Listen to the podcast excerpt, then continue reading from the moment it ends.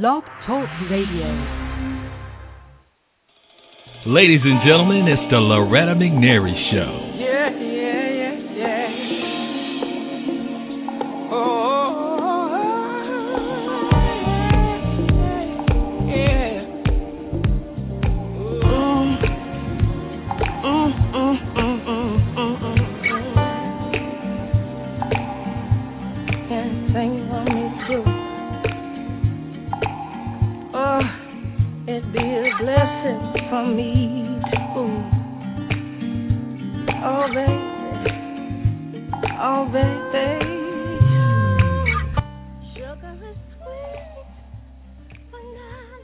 Uh, I hate turning it down. Good morning, everybody. Good morning, good morning, good morning. I am Loretta McNary, and you are listening to Loretta McNary Live, the radio show. Oh, I'm so happy today. I'm so excited. I'm ecstatic. I'm grateful. Oh, what a wonderful day. It is so beautiful inside and out, and I hope you guys are experiencing the same thing, even if things aren't lining up the way you want them to, even if some things are going wrong, even if you're concentrating on lack, please stop. Concentrate on what is good in your life, and I promise you, things will start to come into your life because I think when we are so focused on what we don't have, things aren't going the way we plan them, then we become so tight and intense that it's hard to get our blessing inside our soul to realize the goodness and to release good endorphins so that good things come to us. And I know you said, Loretta, that's you. You're always so positive, but you know what? That stuff works for believers and unbelievers. You just got to think yourself into feeling positive. So, anyway, enough said. I'm so glad today is Monday, September 16th, and our guest today, he has been on our show again. And what we realized um, yesterday as we were preparing for the show. Ron Hall was on our show this time last year too because we were nominated for the Best in Black Awards and we talked about that. And he said that he was going to vote for me, and I'm sure he did because I was in the top three, and the two people that I was in um the race with uh, for the Best Best in Black and local media personality were phenomenal women who are on our um, national um NBC, CBS kind of stations here. They're anchors and they're on every day and they have this big, huge marketing campaign, you know, and so they're out there. And for me to be up there with Markova Reed from Channel 3 and Kim Clark from Channel 5 was simply amazing. So I didn't win, but I was in the top three. So this year I get another chance, nominated in seven categories this year. Oh God, is simply amazing. So I'm hoping Ron will vote for me because it seems like he has that Midas touch, and I will definitely win some of those categories. Anyway, okay, enough about me. Go to bestofblackawards.com. All over the world, you can vote. You don't have to be here in Memphis, and vote for your local um, people that you like here in Memphis. And um, hopefully, I'm one of those people. Everybody, I got to tell you about my guest that's online, Ron Hall. I actually got a chance to meet him in person a couple of years ago when he was here in Memphis for um, some work that he was doing with an amazing organization here, Agape. Um, oh my goodness, he's so phenomenal. So let me just read some of the stuff that you know I found about him that I know also, but I want to make it professional, so I'll read with a public sent. Okay, everybody can help somebody, even you. Everybody can help somebody as an encouraging retelling for children of the heart, tugging um, same kind of different as me, which has sold over 1.3 million units and have been a staple on the bestsellers chart. This wildly unique children's book tells the incredible tale of Denver Moore's life story with his artwork throughout. Little Denver grew up very poor, and he didn't get to go to school. As time passed, Denver decided to hop a train to the big city for a different life. But that life was difficult, and Denver spent many years as a homeless man. But God showed his love through two people who were very different from Denver. Denver's dream and my hope is that through the pages of this book, your children will be filled with compassion and with a desire to make a difference in the world around them by helping someone. And those are the words from Ron Hall. Everybody welcome the phenomenal, my friend and friend to so many, many people that love him, Ron Hall. Hi, Ron. Wow, Loretta. Thank you for that uh, introduction. You've made me feel uh, better already. I can tell you, you brightened up my day. then my work is done. Okay, thanks for calling and listening, everybody. Bye bye.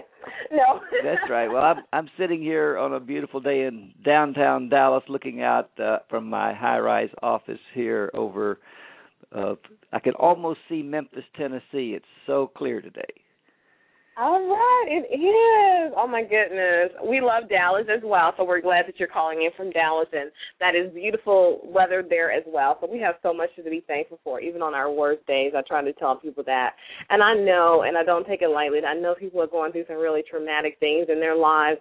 You know, death of a loss, a loved one, loss of a job, or a spouse, or divorce, or you know, children getting in trouble. And there's so much turmoil in this world here nationally and abroad. But we do, if we could just look up for a moment, you'll see we have so much to be thankful for. Absolutely. So All right, so you've been busy since last year. you have been really, really busy. Well, I have I have been busy. Actually, this little book uh, that was the last project that Denver and I worked on together before he went to be with the Lord on uh, March 31st of 2012. So we had completed this project, and he had given it his blessings, and he had painted the pictures that we used to illustrate his story. So I was very happy that he he knew exactly uh, what was going on. He had seen the pretty much the finished product, not the not the book, but but all of the paintings and the words that were written and and the draft that we had made of it.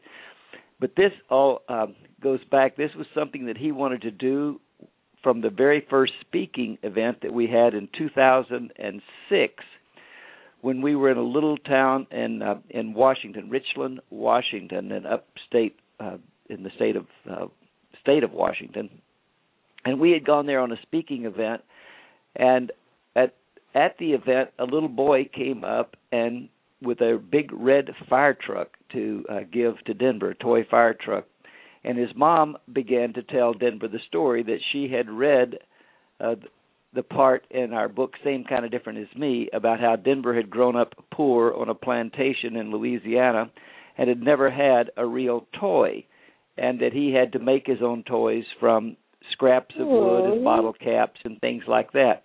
And the little boy was so touched by the story, he told his mom, he said, "Mom, I want to give him my favorite toy so he'll have his first toy." So, as a grown man, nearly 70 years old at the time, Denver received his first toy from a six-year-old boy in in in Richland, Washington. And Denver was so touched by it. The mother said, "When my little boy is old enough, I want him to read same kind of different as me." And Denver looked at me and he said, "Mr. Ron, why don't we write him a book that he can read right now? Let's write a children's book." And I said, okay. So we went back and started working on our children's book, and that was seven years ago. And finally, last Tuesday, it came out. oh. I mean, I'm sitting here with tears in my eyes. It's the most beautiful story I've heard in a long time. But I got to do something. For sake, I'm a, I am assuming everybody knows how awesome you are, and they know the beautiful loving, forgiving, God aligned story of you and Denver. So let me, I just want to read a little background and then I want you to tell us about, you know, we're going to start from the beginning because I know I never tire of hearing the story and I've heard it and I've read it. And I'm sure, I'm sure our listeners who've heard it, they want to hear it again. And those who have not heard it run, we cannot deny them that, okay?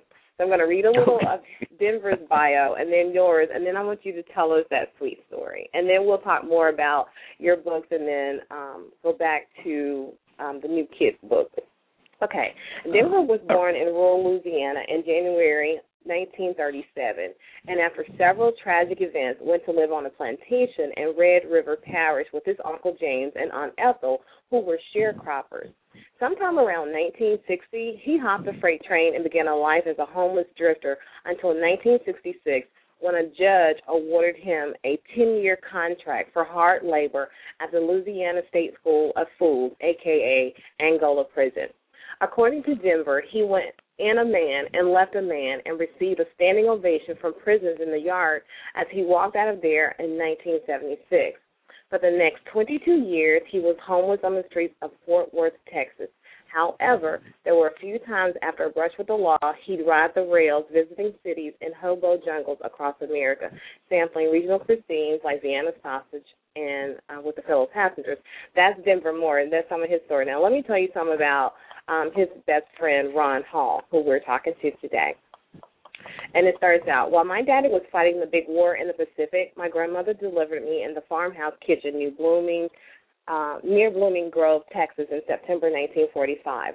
This was back in those days when country girls knew nothing about birthing babies. Lucky for me, because my granddaddy and the town doctor were on the bucket brigade of a barn fire that night. They knew a lot about birthing babies, which was great because they had to birth him. I grew up in the bed of my granddad's Chevy pickup truck till it was time to go to school.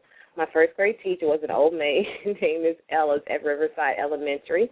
And let me skip down some more. So Ron had all this amazing um, education, and Denver had none. Ron had an amazing job as an art dealer, and Denver had um, an amazing job as a homeless person. And I say amazing because it created the man that everybody um, knew as Denver Moore's, Ron Hall's best friend, and everybody loved him. So everybody, I want Ron to now tell us, fill in those blanks, and how they became the best friends ever, with two different lives from beginning to almost end.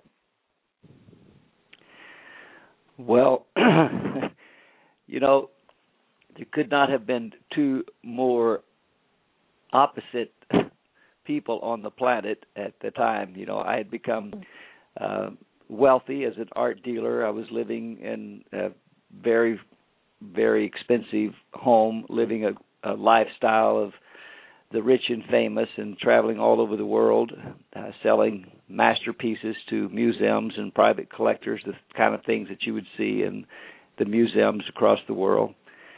And Denver had been living on the streets in the hobo jungles and by a dumpster for 20 something years. Um, a man who had never been to school a day in his life, had never been given the opportunity to go to school.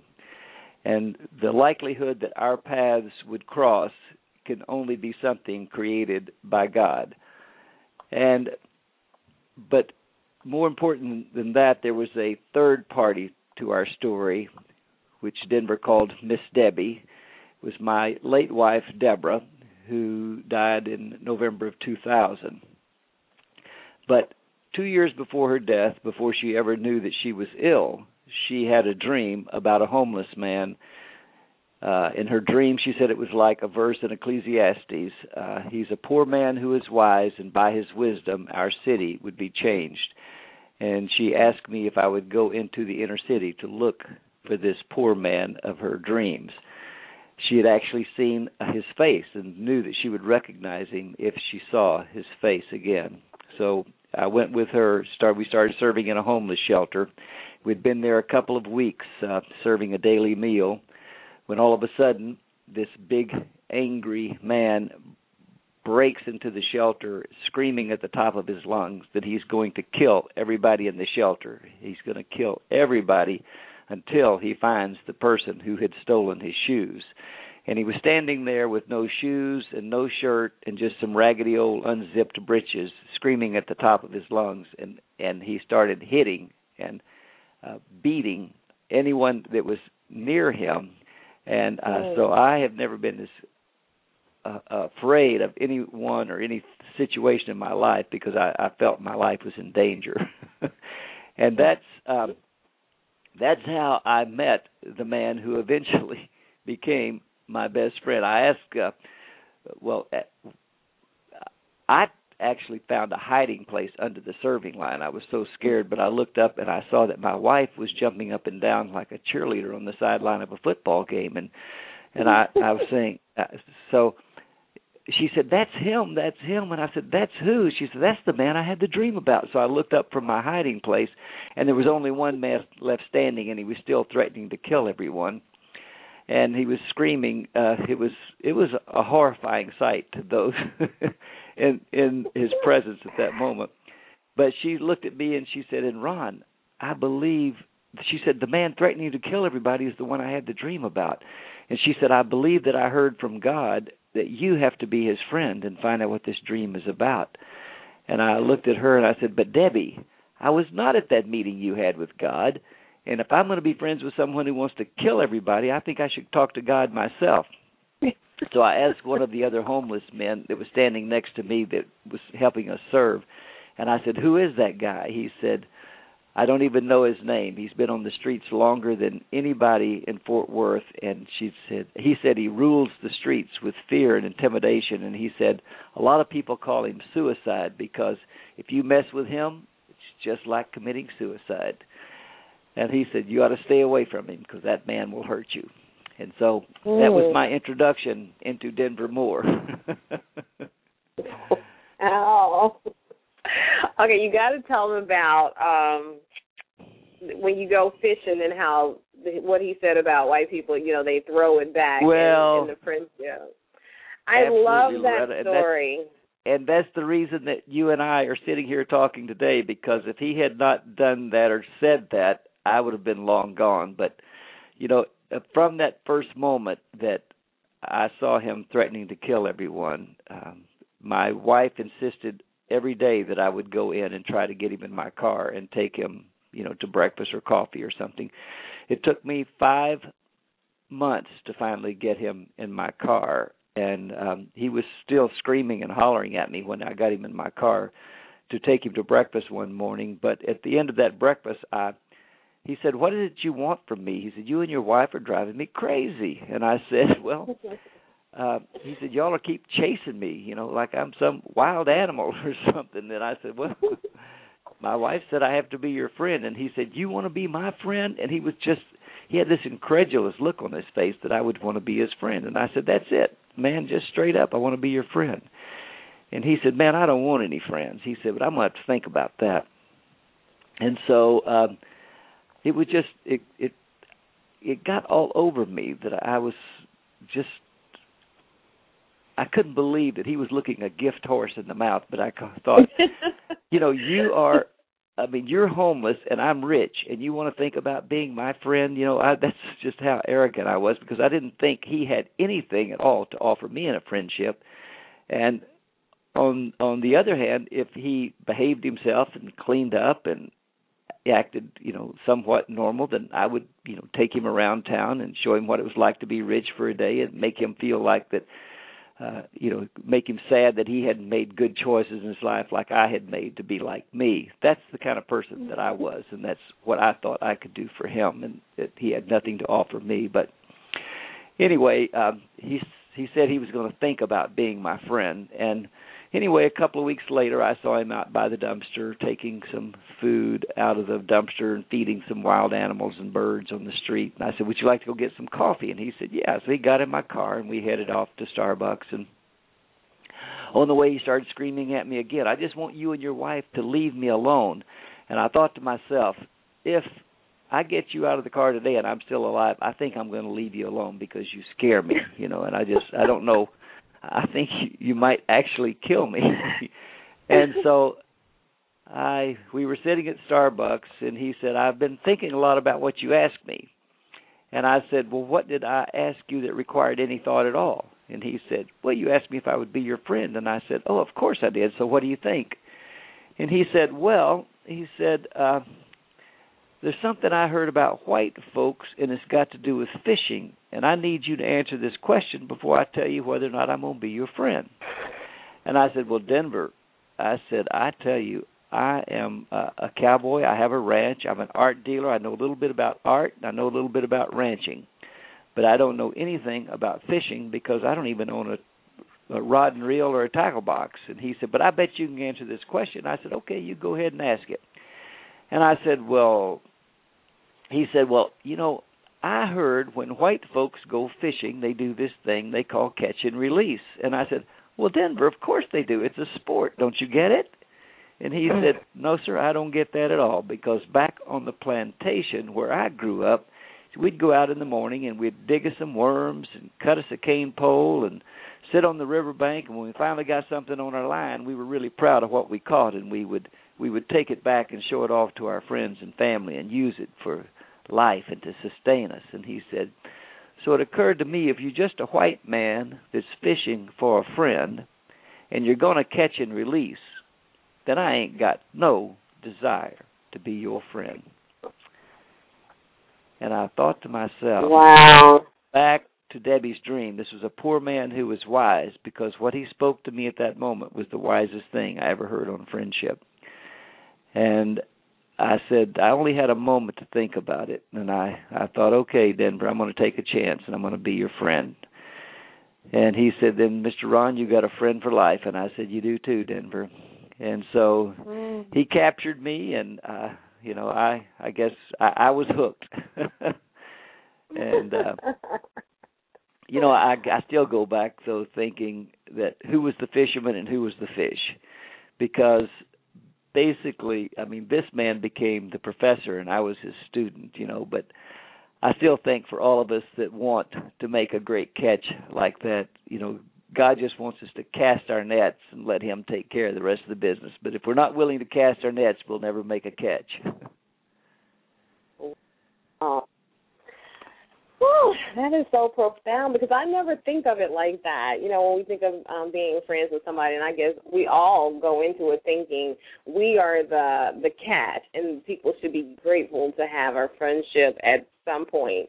And for you to to be so transparent now, Ron, and say what kind of person you used to be, and that is so liberating for all of us, especially me, and I'm sure my listeners and, and the audience can probably um, be liberated because we don't think about it. You know, we wouldn't verbalize it, and you go into friendships not, you know, thinking it, but not really verbalizing it. And for you to really be able to verbalize that you thought you were the catch and that you had so much to give him, he had absolutely nothing to give you, and then he just turned it all around with the most profound wisdom that you had ever heard on friendship, and that your your friendship did last is lasting a lifetime, even though Denver is going on.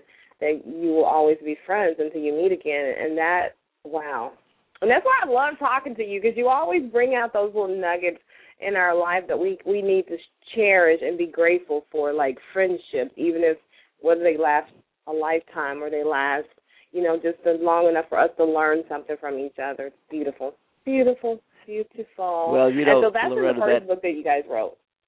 That is, that's the same kind of different as me, but of course the story is much goes on and on and on from there, and it's it's one of the most incredible God stories I think that I've ever heard. And the fact is that I lived the story and would not even have believed it myself had I not lived it and been the person that, that was the recipient of this great blessing. But um, the story is so phenomenal that I've spent the last year now writing the screenplay for our movie version, and so we will be uh, hopefully beginning filming the movie here in the next few months uh, the same kind of different as me in the story of, of Denver and, and Miss Debbie and how the city and our lives and now much of America has changed, you know, because through Denver's story and his life, this was the man who was a man who had never been to school, a man who had been in prison uh, for 10 years, a man who lived in hobo jungles who had no friends. Uh, four years after Debbie's death, he be- was awarded, um, was was honored with the award as the philanthropist of the year for the city of Fort Worth for helping raise 12 million dollars in building the finest homeless mission in America.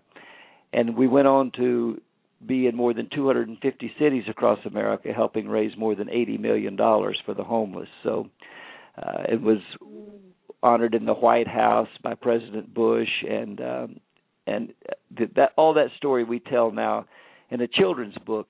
And the whole purpose of our children's book was is to encourage uh, parents to use it as a teaching tool to implant um, the seeds of, of, of kindness and philanthropy and to have uh, you know not a judgmental attitude about the poor and the homeless.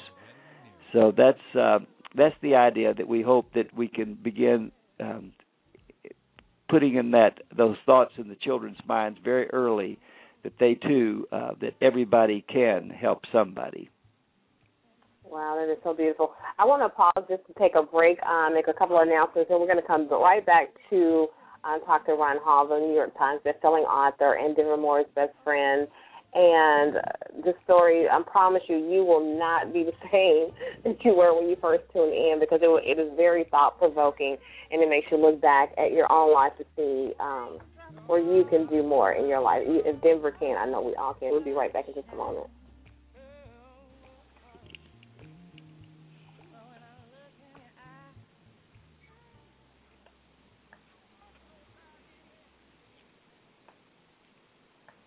Okay, so the breaks, um, the music is gone, but I do want to tell you about some announcements that we have. I want to invite in, uh, everyone to listen in on Tuesdays to Loretta McNary Live. Tuesdays with Michael Farmer, our spiritual personal coach and guru.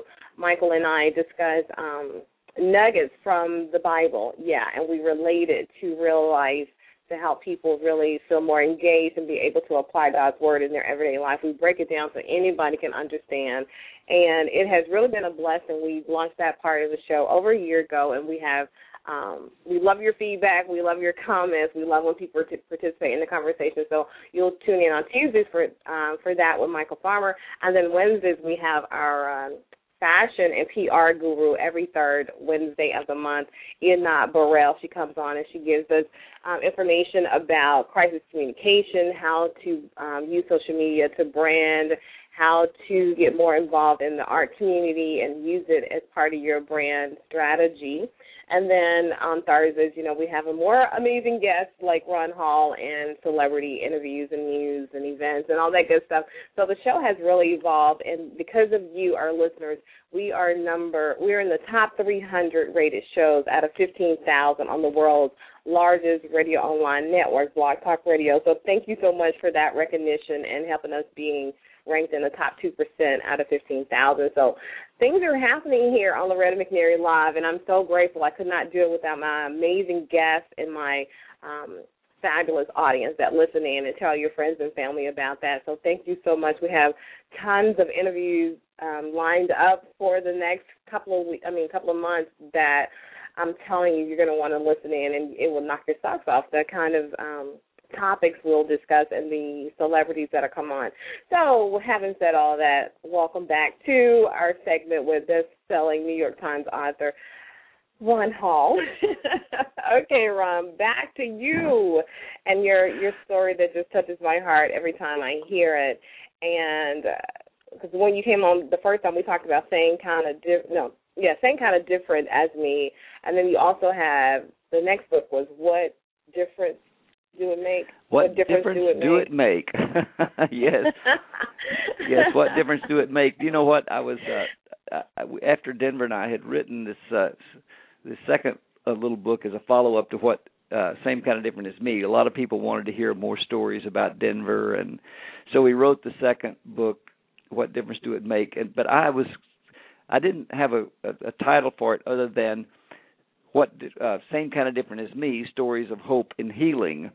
And but our publisher said you can't have the name same name of a book twice so you've got to change the name of the book. So as we were on the phone one morning trying to come up with a new name for the book denver walked in the room and i said denver they don't like our publisher doesn't like the name of our new book.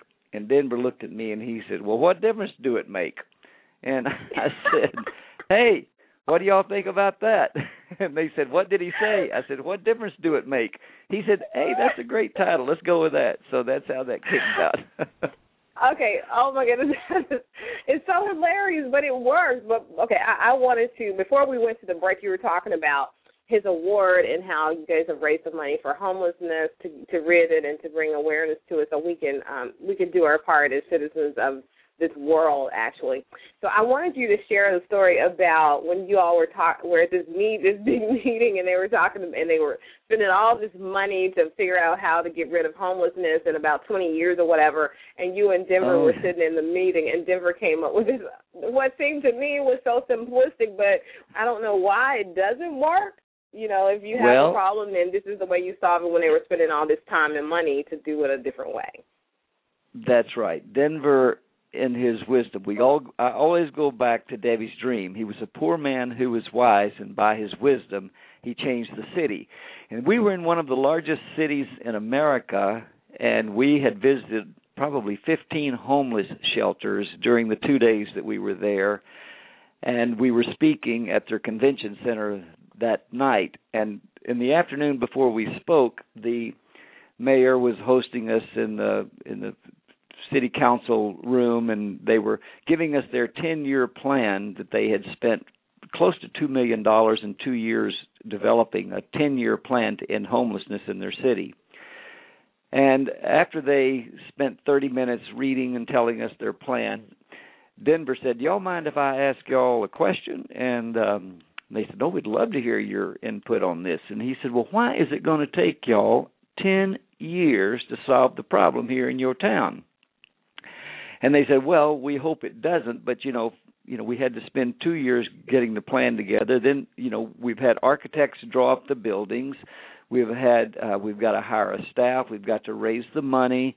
and uh, then build the buildings and implement the plan. And so maybe by six or seven years we'll start seeing some results, and maybe uh, by ten years we'll have the problem solved. And Denver said, "Okay, I, I'm listening to you." He said, "But let me ask you all a question now. How many homeless do y'all have on the streets here right now?" And the person that was head of the plan said, "We we have more than six thousand homeless people on the streets that do not have a place to sleep at night." And Denver said, "Okay, now let me ask you this: How many churches do y'all have in your town?" And the pastor that was on the committee that headed up the Greater Council of Churches for their area said, "Well, we have more than six thousand five hundred churches in our city." and Denver said, "There you go. There's your answer. Every church take them one, and somebody ain't getting none." He said, "We can take care of this problem in 30 days." So and I thought, wow, that is wisdom. I mean, here because we've always said that homeless, the homeless is not a government problem. It's a faith problem. It's a church problem. You know, we are the ones. The government is incapable of loving. You know, a government can provide some money for food, but food does not change lives. Food keeps you alive, but the only thing that changes lives is love you have to love somebody. You have to be engaged and involved with them in order to change a life. Mm-hmm. And that's what it takes and that's why it's the church's responsibility to take care of the homeless and involve them and and make make them feel at home like when Jesus you know said that you know you need need to take care of the homeless and you the least that you've done for the least of these you've done for me and that's what we just don't get you know Denver asked me one time when we were walking the streets, um, right after we became friends, and I was passing out dollar bills to homeless people like I was doing some great work there. And he said, and I said, he said, "You mind if I ask you a question?" And I said, "What is that?" He said, "Are you a Christian?" And I said, "Yes, I am." Denver. I was thinking maybe he had seen my halo. I don't. I don't know, but uh, but uh, but I guess not. So anyway, I said, "Of course I am, Then, but Why do you think I'm down here giving this money to the people on the streets like I was doing somebody a great favor by giving them a dollar bill?" And uh, he said, "But you know, there's a there's a, a, a something that bothers all of us homeless people, and we just don't know who to ask this question to. But since you're a Christian, maybe you can answer it." And I said, "Well, then ask it." He said, "Okay." He said, "Why is it all you Christians worship one homeless man on Sunday?" Then turn your back Ooh. on the first one you see on Monday. Mm. And I said, "Wow, Oh, Denver, I don't have an I don't have an answer for that." But that was just part of his wisdom. And he said, "You know, Mr. Ron, you never know whose eyes God is watching you through, and it's not going to be your preacher or your Sunday school teacher. It just might be one of those people like me that you see on the street, like the good Samaritan that was lying in the ditch. And God is just checking you out to see what kind of person you are." And then he kind of pointed his finger at me and he said, "You know, sometimes you rich, successful folks, y'all can rise up so high trying to get yourself some more stuff that you totally miss knowing God. He said, but you can never stoop too low to help one of these homeless people and have God miss knowing you. Mm. I said, "Wow, Denver, thank you for that that bit of wisdom." Mm. Wow. I could just, oh my goodness. Our conversation really turns almost solilo- soliloquy with you because I don't want to stop you because what you're saying, every time you say it, something different out of it. Like you said that the last time, but I totally missed it how Christians worship a homeless man on Sunday and then turn our back on the first homeless person we see on Monday. Wow. I mean, for lack of a better word, wow. Wow. So we talk about him and his wisdom and you being there to be the catalyst to get the message to, you know, to the world. It's just amazing right. that you Wow. Well, you That's know all what I was can amazing say, Ron. is is when we were uh when you know President Bush and and and Laura Bush recognized as they read the book and recognized that here was a poor man who was wise, and they invited us to the White House and to they wanted to hear some of Denver's wisdom, which was really funny. But as we were leaving the White House, we'd spent the most of the day there, and Denver starts laughing, and I said, Denver, what is so funny? And he said, Mr. Ron, I done gone from living in the bushes to eating with the bushes. He said, God bless America. This is a great country.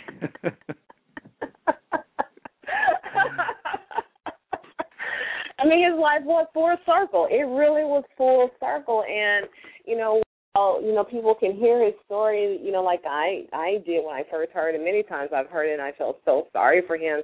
But now when I hear his story, it's amazing how his hand was still all over him how God loved him, and look what God did in his life. Again, it's like you know you can compare his story to you know not trying to belittle any sacrilegious, but his story like a, a Moses or like a Joseph. God shows your vision. I'm sure he probably told um Denver when he was young, but then Denver maybe like us, we don't see it because we're going through all this and you know why God, why God, and then all yeah. of a sudden every he meets God gives Debbie a dream and a plan and then the land and then you need Denver and then how God has his magnificent fingerprint all over Denver's life and it and it ends so wonderful and so beautiful that thousands and hundreds of thousands, millions of people hear his story and see what God did in his life, then there's no need to feel sorry for people and there's no need for us to feel sorry for ourselves because God will always use that pain for purpose. Right. Always. Exactly. Mm. And you know, I was uh, so angry at God for taking my beautiful wife um, uh, at an early age. You know, she was only 53 when God, uh, you know, struck her down, or when, when she was struck down with cancer.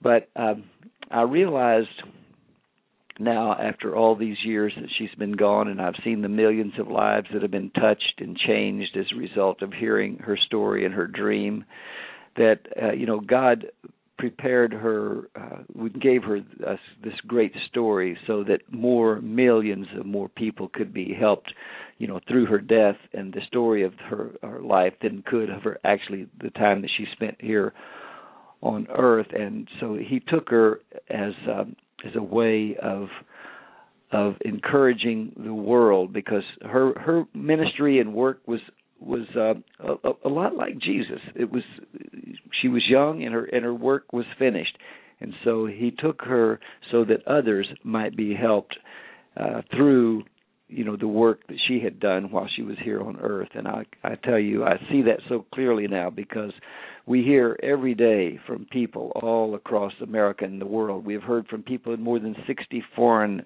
countries that have been blessed by the story, same kind of different as me, and what they have done in their own countries as a result of having read our book. So I see God's hand on it so so powerfully and strong that it's a it's a privilege to be a part of it. It's a great responsibility and and uh, an honor though to carry Debbie's torch uh, for the poor and the homeless as as we still travel across America spreading the spreading the good news. Well, You are doing an amazing job with that, Ron. I mean, and and one day does change our lives. One moment truly, truly does change our lives, and it's, it's all in how you, you know, you could have said, "No way am I doing this," and you did say it, but you didn't. You you changed your mind, and just think if you had not changed your mind, how many people would have missed out on all this wisdom and this profoundness and and this inspiration and encouragement. So. um I say thank you. I, I truly, truly mean that. Thank you so much for saying yes Well- yes. Now let's spend a little time on what you know. You, you guys were doing the second book, and you were trying to find a name because the publishers didn't want it same a second book with the same name. And again, in all his infinite wisdom, Denver goes, "What difference do it make?" And voila, is the title of your second book. Well, and even with the children's book that we're talking about today, uh, you know, as we finished the book, and I was calling it Stories of Little Buddy because I had, envisioned maybe doing a series of children's book with life lessons that you could learn from Denver Moore. And growing up on the plantation, um, you know, he be, he was he was born just he was so tiny. His grandfather used to carry him uh, around in the front pocket of his overalls, and they called him Little Buddy.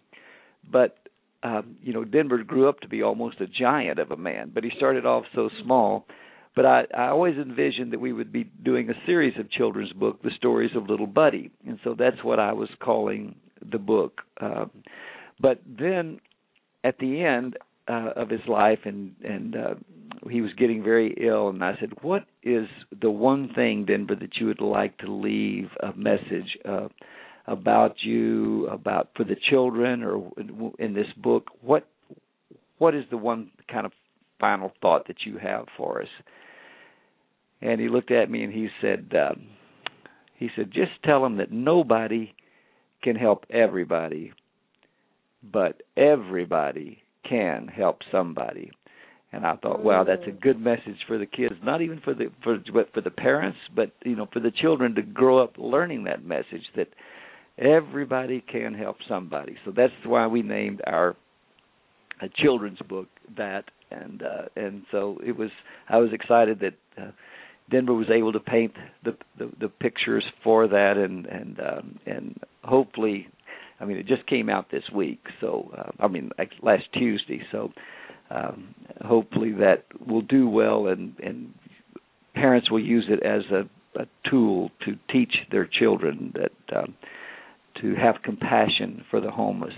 Uh, one of the things that Denver taught me when I used to walk the streets with him, I was so judgmental of Denver. of so judgmental of all the homeless people. I I had the worst attitude about them, and he picked up on that one day, and he stopped me in my tracks, and he said, um, "Mr. Ron."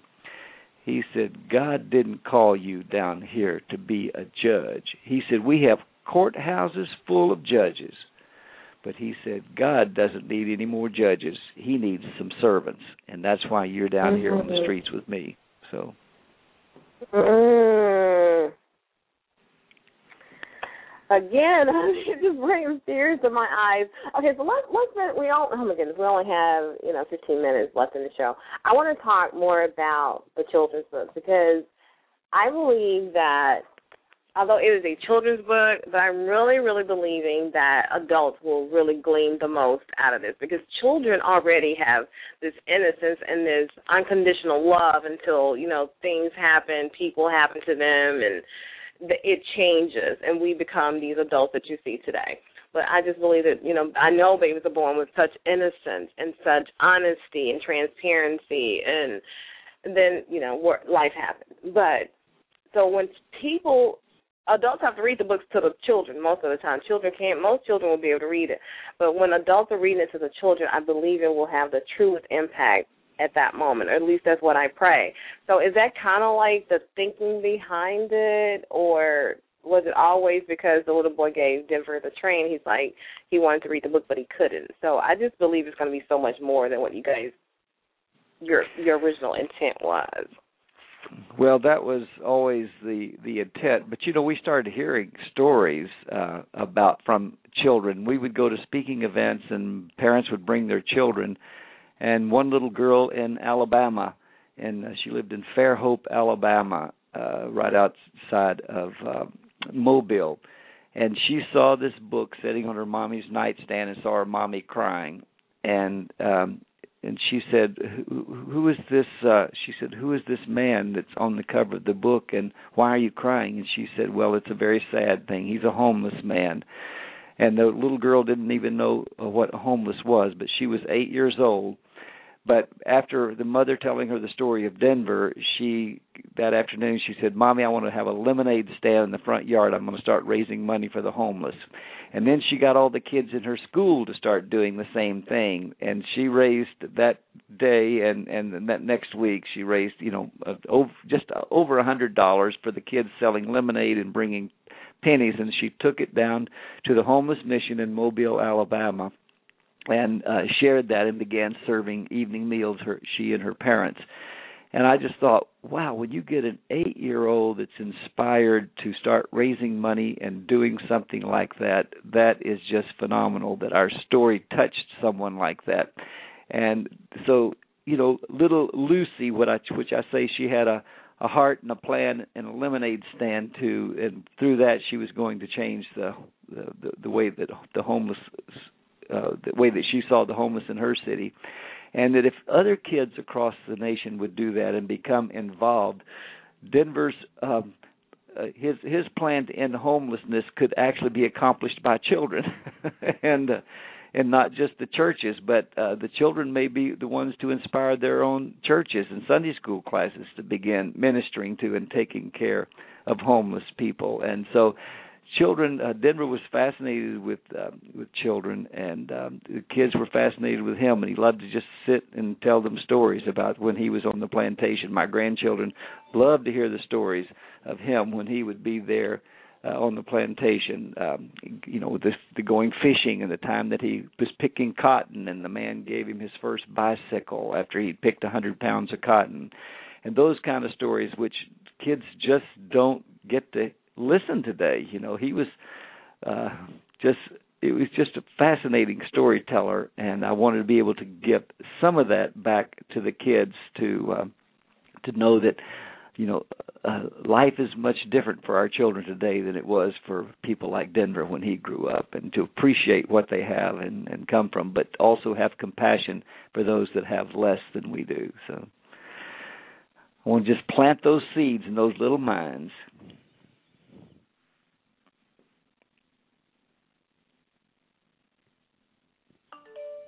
Mm-mm. Loretta.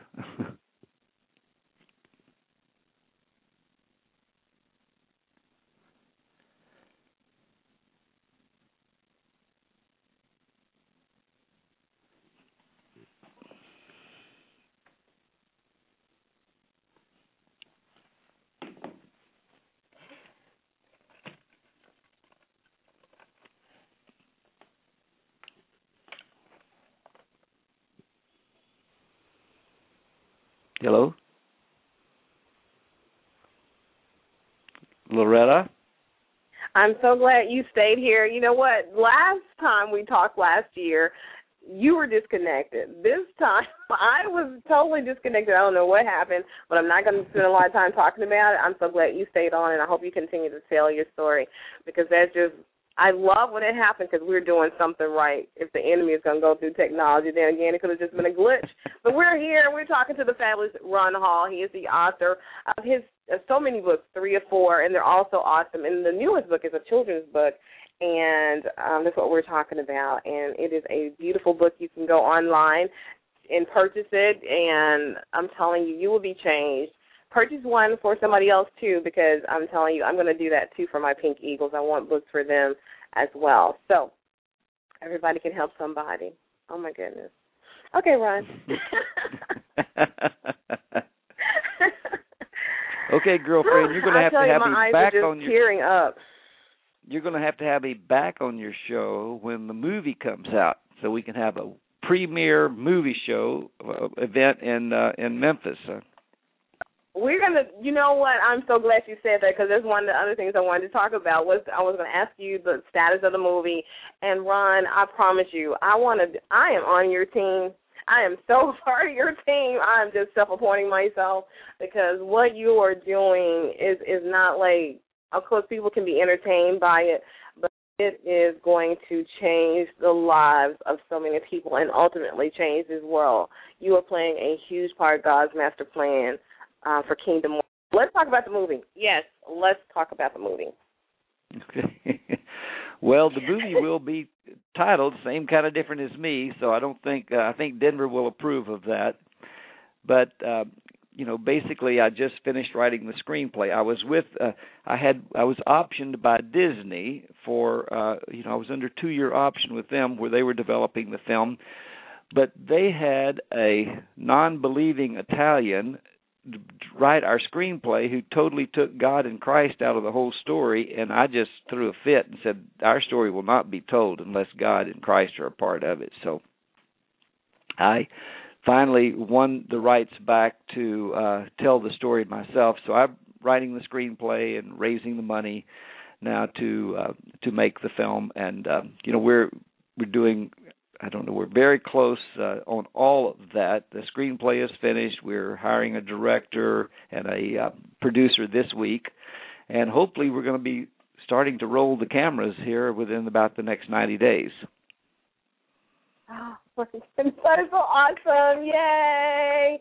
Yes, Lord. Yes, yes, yes, yes, yes. I'm so I'm. Well, oh my goodness, I'm over the top happy to hear that that movie is going to be is is coming into fruition because not only would that I mean all your books can be movies. They could be a weekly series because it talks about life and it talks about real life. It's not pretty always because our lives are not pretty every day. It just does not happen because if it did, you know, I heard this is one thing that really will sum up what I'm trying to say. God is more concerned about your character than your comfort. So all this builds our our character so that we really do look more like him every day. So I'm loving it. I'm love, love, love, love being, love hearing about it. So yes, of course we have to do a movie premiere here. You have to come. We have to rent out some theaters here and just make it a big old wow. And get churches to buy tickets, and we'll have a red carpet, and I'll interview you on the red carpet. I can see it so clearly. well, I wish I could, but I've been I've been uh, working on this now for seven years, and it's now very very close to happening, and I'm I'm excited about that. So.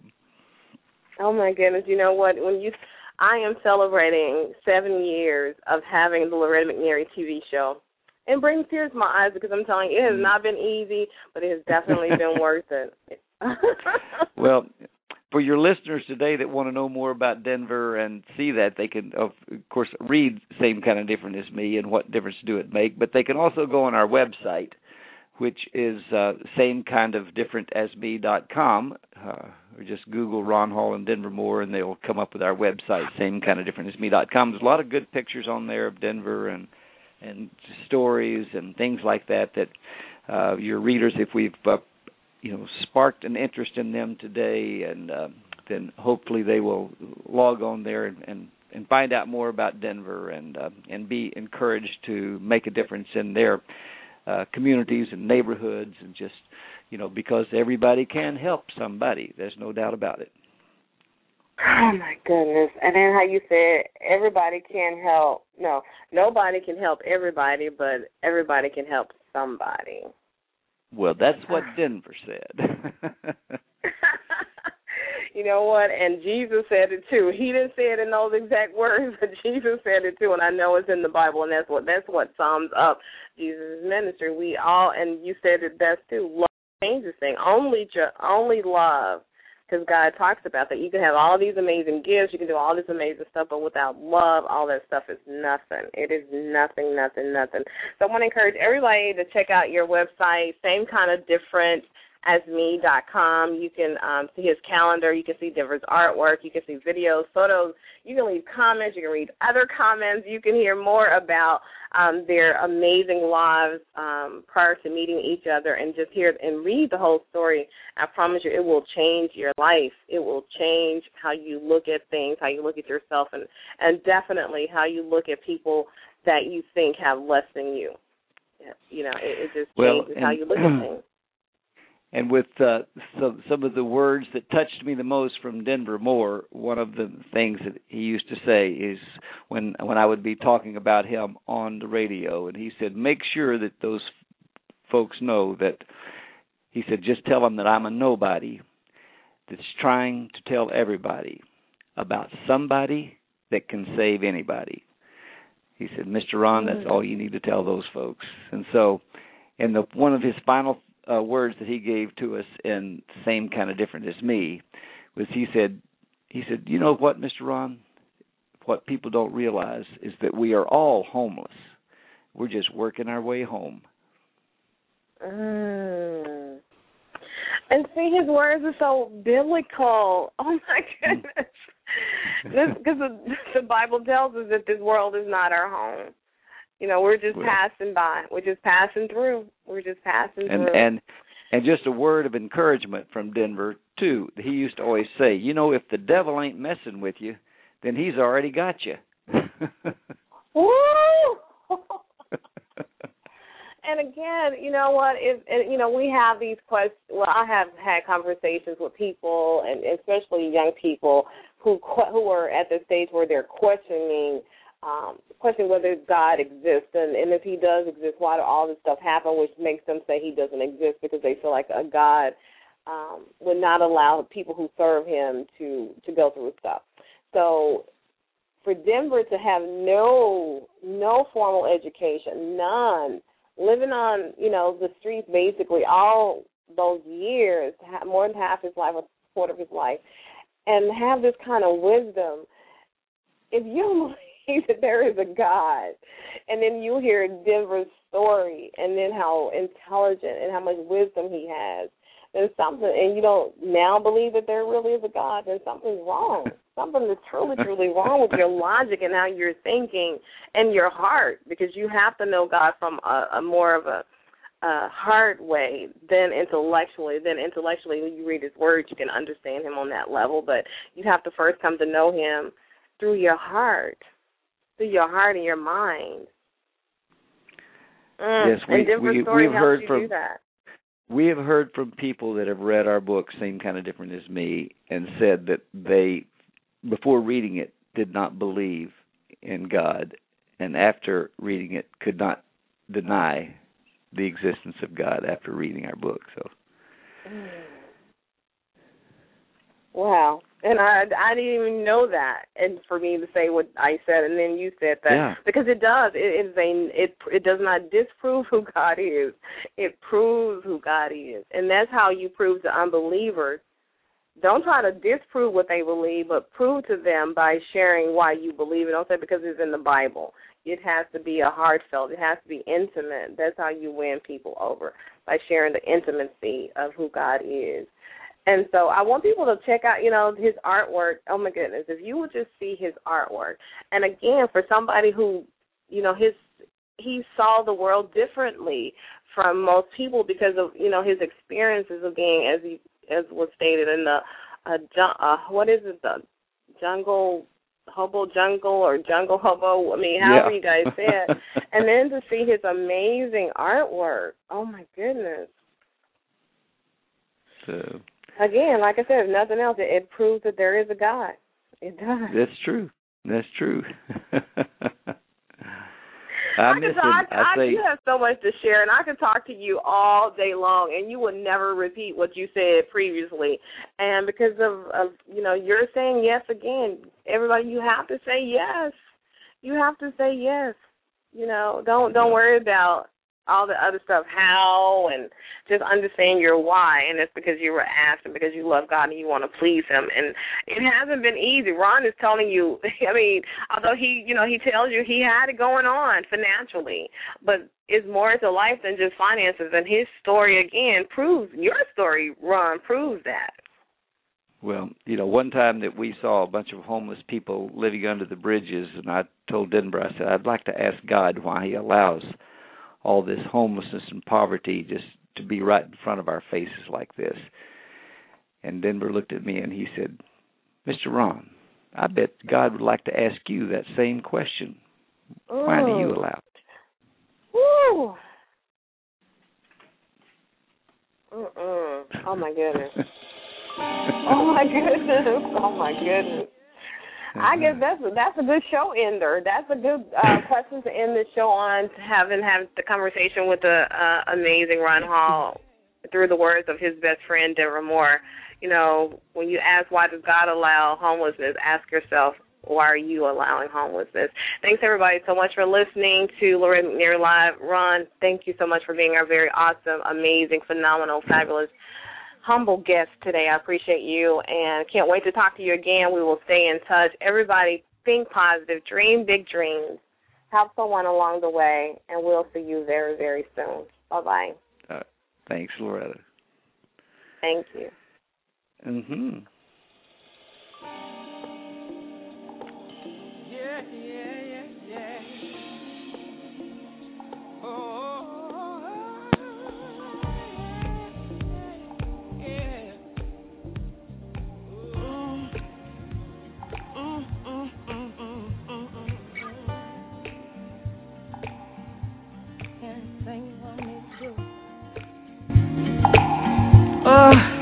it be a blessing for me.